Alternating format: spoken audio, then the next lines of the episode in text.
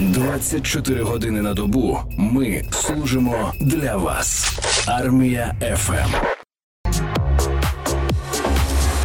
10.10, саме 23 листопада 22 року Європарламент рівно рік тому визнав Росію країною спонсором тероризму і про санкції проти Росії зараз будемо говорити з паном Ігорем Рейтеровичем. Це політолог, і він з нами уже на зв'язку. Доброго ранку, пане Ігоре.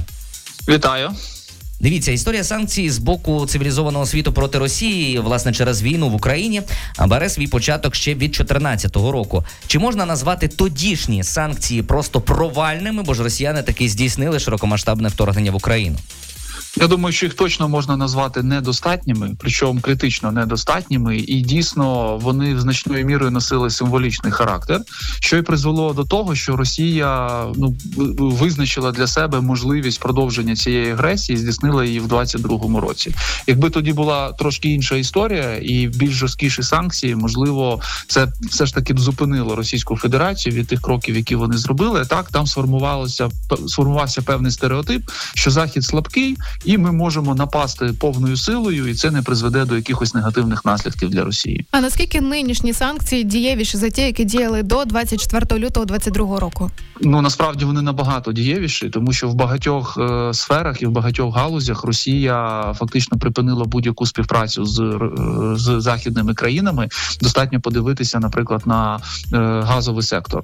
Е, Європа практично повністю відмовилася від газу, як яким раніше Росія забезпечувала країни Європи. Європейського союзу, і це дуже сильно вдарило по економіці Російської Федерації. Тому на сьогоднішній день ці санкції вони ну на кілька порядків, як мінімум, дієвіші за ті, що були після 2014 року. Вони продовжуються. Ну в плані, що постійно регулярно нові пакети виходять оновлення, так би мовити, да цих санкцій.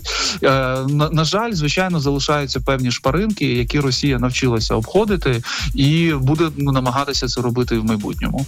Пригадується, що на початку великої війни е, змі активно просували тему можливого дефолту в Росії. Чому дефолт таки не відбувся?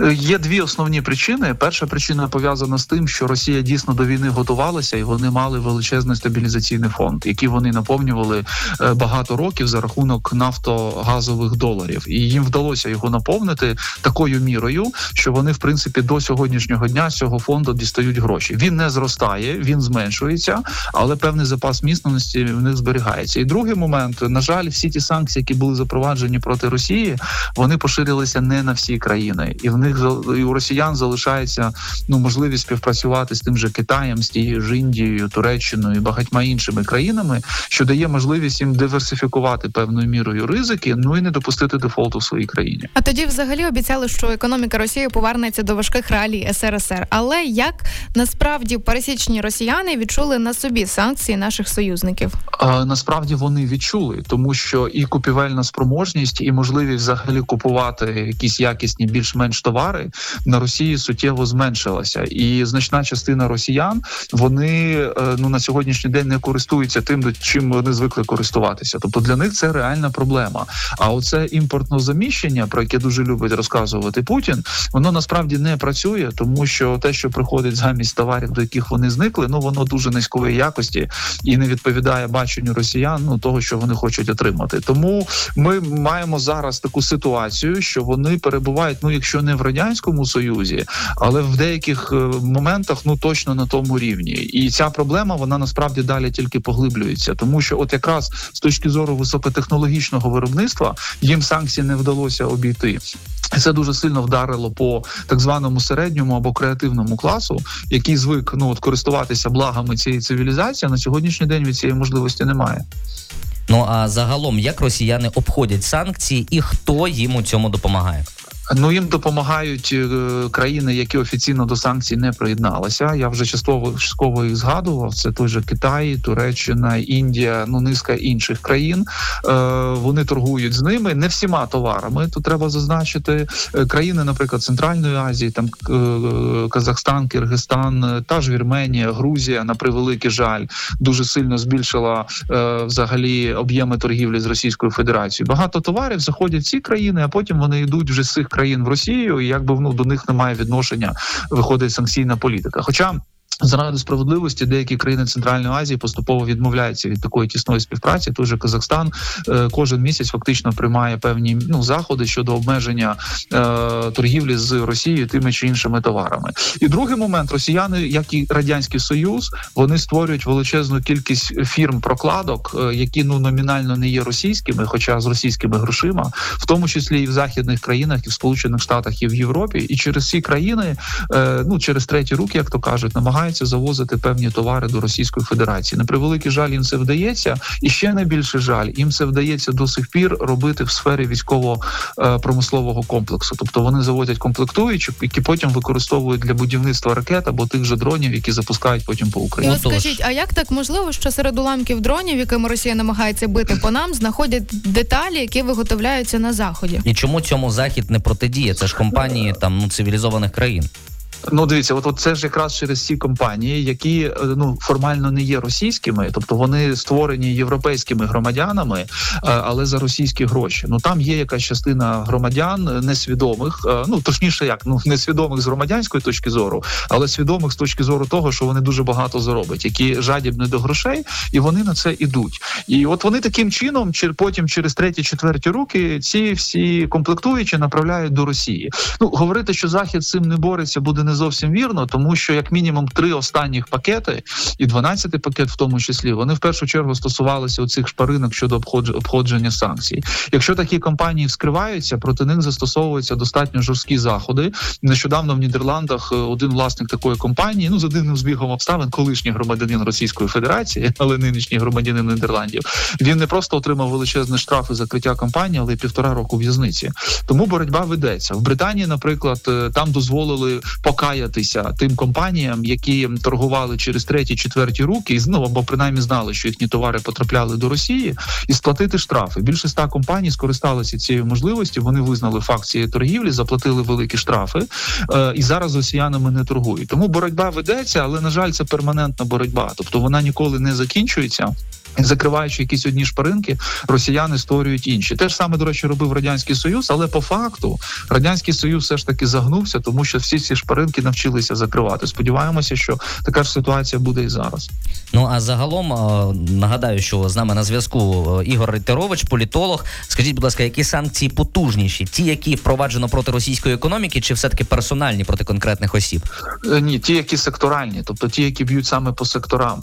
Персональні вони важливі, але розумієте, от ставка на те, що якісь там олігархи чи олігархи через ці персональні санкції там відмовляться, наприклад, від Путіна і від Росії, вони за великим рахунком не спрацювали, тому що значна частина олігархів навіть з Європи повернулася в Росію, бо вони зрозуміли, що в Європі ну вони не зможуть нормально працювати. А в Росії, ну тим не менше, якийсь там мінімум для себе вони будуть відповідно мати.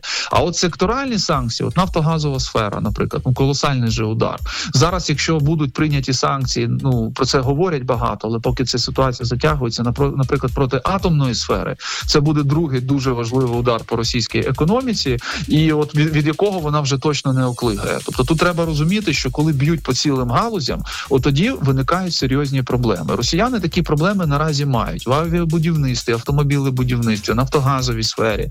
Ну просто треба не зупинятися і бити по іншим галузям, які поки що працюють, і якими Росія поки що користується. А на вашу думку, чи дієві санкції росіян, які вони впровадили проти країн заходу у відповідь. Е, от санкції росіян проти країн заходу нагадують, знаєте, стару приказку дитячу, що на на спеціально значить, щоб позлити маму, я відморожу собі вуха, да не одягну шапку. Ні, воно насправді так працює, і саме санкції, саме санкції, вони ніякого великого ефекту в принципі на це ну не справили. Чому тому, що да були серйозні контакти, але е, є ж альтернативні ринки. і Європейці цими альтернативними ринками скористалися. Персональні санкції там заборонити приїзд в Росію. Ну я думаю, що багато хто там навіть не знає з тих бізнесменів, де та Росія знаходиться. Ну єдине, що на карті вона просто велика, можна її побачити. Але бажання, але бажання їхати в Росію в них ніколи не виникало. Тому оця зворотня санкційна політика, ну вона смішна насправді, і вона жодним чином не зачіпає якось, а і тим більше не б'є там по економікам західних країн. Тим більше, що вона більше на словах. А насправді росіяни були б готові навіть підпільно торгувати зараз, е, навіть на фоні цих санкцій, тому що ну вони розуміють, що для них це єдиний вихід, хоч якісь контакти там зберігати. Ну формально вони кажуть, що ми запровадили, а неформально вони роблять вигляд, що все як раніше, вони готові в будь-який момент відновити співробітництво. І все таки певний елемент суспільства країн заходу прагне скасування санкцій проти Росії, бо вони, е, наче, мають певний негативний вплив на добробут е, цивілізованих держав. Чи можливе таке скасування до настання нашої перемоги? Е, в окремих країнах ну це може бути, але зверніть увагу, які це країни. Це країни, які займають або відверто таку проросійську позицію, або країни, які е, та тут ну не, не ну нема де правди діти. Вони корумповані фактично російськими грошима. Тобто там створювалися якісь спільні підприємства, еліти політичні, в тому числі цих країн, вони ну мали безпосередню вигоду від якихось контрактів, які підписувалися з Російською Федерацією. Тому вони тут відстоюють не інтереси власного народу або інтереси, наприклад, там Європейського союзу, як про це любить говорити той же Орбан. Вони відстоюють свій шкурний інтерес, і ну це треба розуміти. Тому глобально ніяких відмін російських санкцій до того часу, доки останні російські військові не вийде з території України. Ну про це навіть немає сенсу говорити. І на Росії, до речі, це розуміють. Вони навіть такий мем придумали, що санкції будуть вічні, да тому що ну вони не збираються поки нікуди виходити. Але е, тільки тоді, коли це відбудеться, і буде дійсно наша перемога. От тоді е, почнеться період, який відмов ну, відмови від цих санкцій, але він, до речі, може розтягнутися на роки, тому що той же радянський союз вже розпався, а значна частина санкцій до середини 90-х і до середини нульових років діяли проти тієї ж Російської Федерації як спадкоємниці радянського союзу. Тут буде дуже схожа е, історія. Чим швидше росіяни це зрозуміють, тим краще буде для них. Дякую вам величезно за дуже компетентні коментарі. З нами на зв'язку був Ігор Рейтерович, політолог, який по поличках розклав всю історію з санкціями проти Російської Федерації. Ну а далі по поличках розкладемо новини сьогодення за 9 хвилин на армія ФМ. Ти в квадраті Армія ФМ.